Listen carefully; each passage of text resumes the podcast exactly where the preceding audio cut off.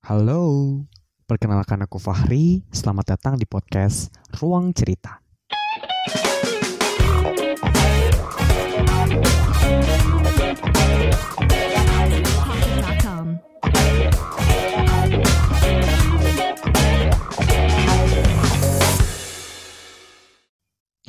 Di ruang kali ini aku bakal cerita tentang penghasilan aku selama aku kuliah.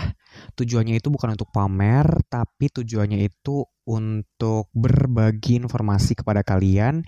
Siapa tahu uang-uang yang kalian dapatkan berkat melakukan hal ini itu bisa digunakan untuk keperluan-keperluan kalian selama kuliah gitu barangkali buat beli buku atau beli yang lain-lain supaya nggak minta lagi ke orang tua. So without further ado, let's talk about it. Yang pertama, penghasilan dari mengikuti perlombaan. Jadi biasanya aku itu kalau ikut lomba dan menang lomba gitu tuh ya. Biasanya dapat uang nih, uang hadiah dari lombanya. Itu tuh macem-macem. Macem-macem besarannya tergantung juaranya juara berapa. Tapi range yang biasanya aku dapat itu dari 700.000 sampai 2 juta range segitu kalau misalkan aku ikut lomba dan menang itu hadiahnya sekitar segitu. Dan itu tuh lumayan banget untuk tabungan gitu ya lumayan banget untuk tabungan. Kalau misalkan kebetulan akhir bulan gitu ya orang tua belum mengirim tapi kita uangnya udah habis tapi kita punya tabungan uang tersebut gitu. Jadi kita bisa pakai uang tabungan kita di saat-saat akhir bulan supaya kita tuh nggak makan mie instan.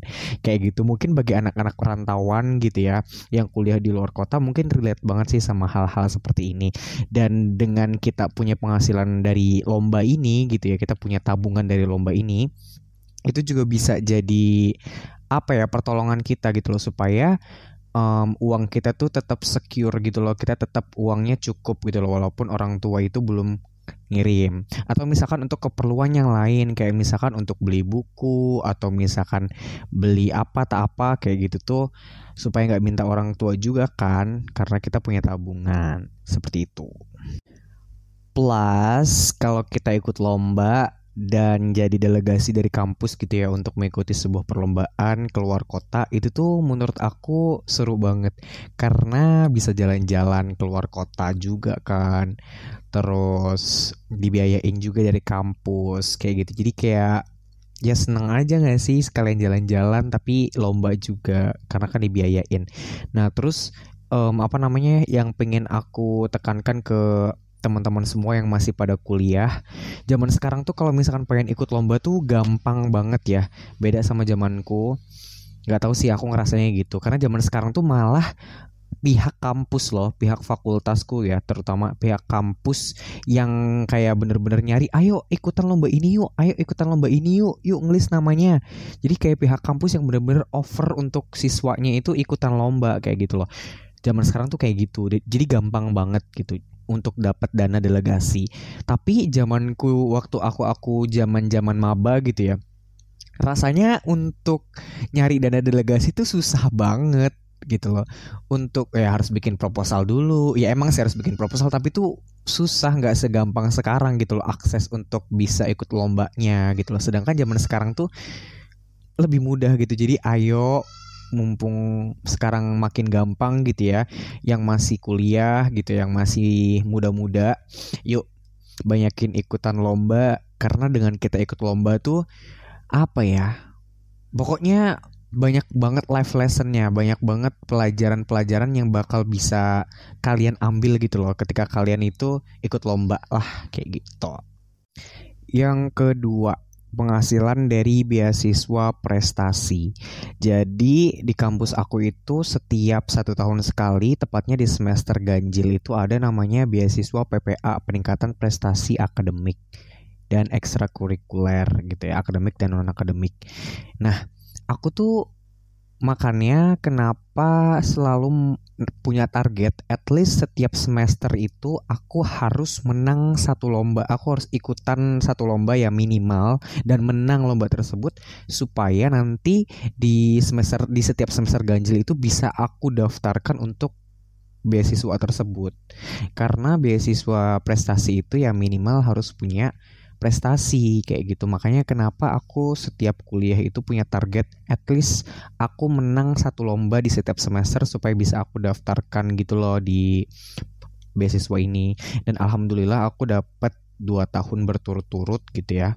Walaupun ini tuh beasiswanya tuh one time thing gitu jadi nggak ber nggak terus menerus hanya sekali. Tapi ya cukup gitu loh cukup banget. Maksudnya lumayan juga gitu loh besarannya untuk nambah-nambah keperluan misalkan mau beli apa beli apa gitu beli buku atau beli apa gitu ya keperluan kuliah itu tuh cukup banget sih kayak gitu yang ketiga adalah penghasilan dari menjadi juri lomba. Aku sering banget diminta untuk jadi juri, especially speech gitu, storytelling juga. Tapi aku nggak pernah expect kalau aku bakal dapet uang gitu loh. Aku dikasih panggung untuk jadi juri aja tuh udah seneng banget gila gitu. Udah kayak wow it's an honor for me gitu kan to be the judge. Aku juga bangga, maksudnya seneng lah. Maksudnya aku diminta untuk jadi juri aja tuh udah seneng banget jadi aku udah kayak nggak berharap apa-apa gitu loh nggak ngarepin duit sama sekali nggak nggak ada gitu. Tapi seiring berjalannya waktu gitu ya karena aku bener-bener tulus ikhlas seneng ngejalaninnya gitu akhirnya aku waktu itu dikasih kesempatan untuk jadi juri lagi dan aku bener-bener dapat uang gitu loh dari situ. Paham gak sih maksudku? Jadi kayak aku ya itu karena memang awal-awal itu aku tidak mengharapkan apa-apa dari sini gitu ya tapi but then semuanya jadi kayak berproses akhirnya ya aku dapat uang dari sini gitu. Ya, itu lumayan buat jajan itu lumayan banget sih. Ya alhamdulillah. Kenapa aku bisa kaget ketika aku dapat uang dari hasil ngejuri? Karena I love what I do gitu. Aku suka banget dunia perlombaan gitu dari lama tuh emang dari kecil sering banget ikut lomba gitu ya. Dan kebetulan dikasih kesempatan untuk jadi juri itu kayak suatu kesempatan yang sangat luar biasa. Dan aku suka gitu loh untuk melaksanakannya untuk ngelakuinnya tuh aku suka gitu. Ya awal-awal walaupun cuma dikasih snack doang makan siang doang itu tuh alhamdulillah aku nggak minta lebih gitu loh. Aku dikasih panggung aja udah seneng seperti yang aku bilang sebelumnya kan Nah, ketika aku dapat uang dari sini gitu ya, aku tuh ngerasa belum pantas aja gitu loh. Aku ngerasa aku tuh masih harus banyak belajar loh gitu loh. Aku masih belum layak untuk dapat uang sebagai bentuk apresiasi untuk aku gitu loh. Aku kayak merasa begitu. Dan yang paling aku bisa simpulkan itu ya ternyata um, apa yang aku suka itu bisa menghasilkan juga ya gitu loh kan aku suka ini dan ternyata ini bisa menghasilkan loh untuk aku uh, bisa untuk tambahan uang jajan juga buat aku kayak gitu sih yang keempat adalah penghasilan karena jadi asdos, jadi narasumber dan bantuin dosen. Aku yang keempat ini aku gabung karena lebih ringkas juga sih penjelasannya. Aku nggak banyak cincong-cincong gak banyak cerita tentang yang ini karena ya aku pernah dikasih kesempatan untuk jadi asdos sama temanku kita partner gitu untuk handle kelas speaking gitu dan kita diapresiasi kita alhamdulillah dapat uang dari situ. Lalu aku juga beberapa kali diberikan kesempatan untuk jadi narasumber di sebuah acara gitu ya. Walaupun aku juga awal-awalnya nggak pernah expect aku bakal dapat uang dari aku ngasdos ataupun dari aku jadi narasumber gitu ya aku nggak pernah expect dapat uang gitu loh.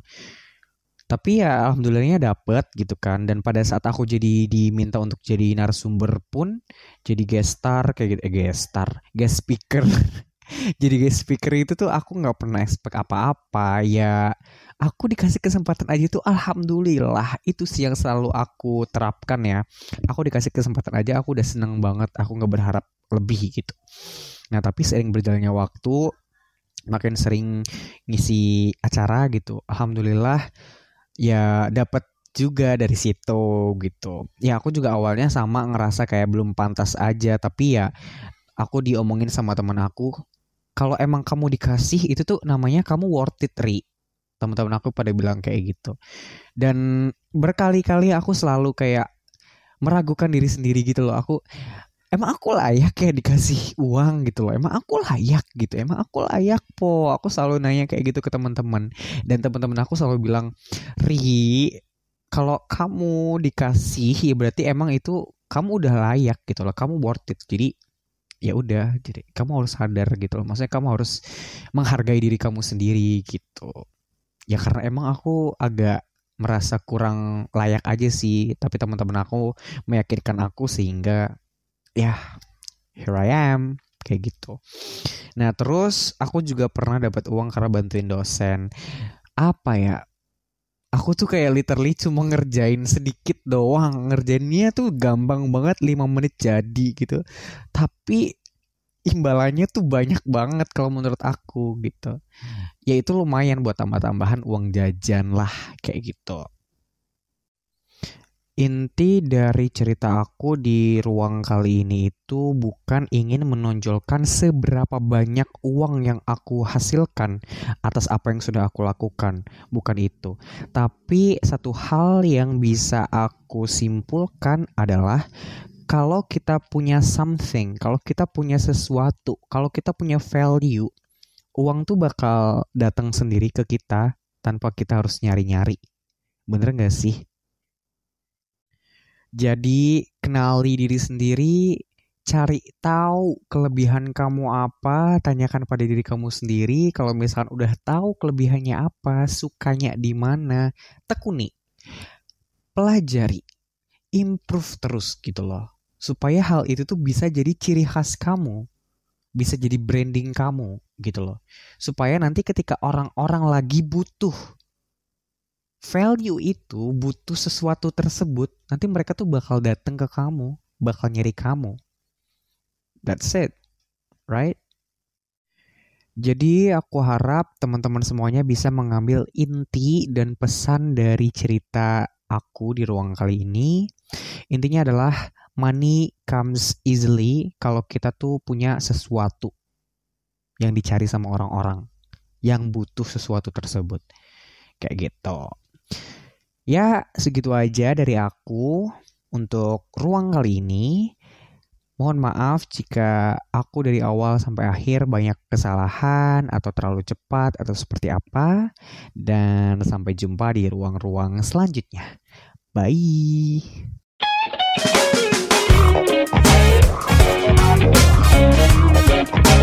Thank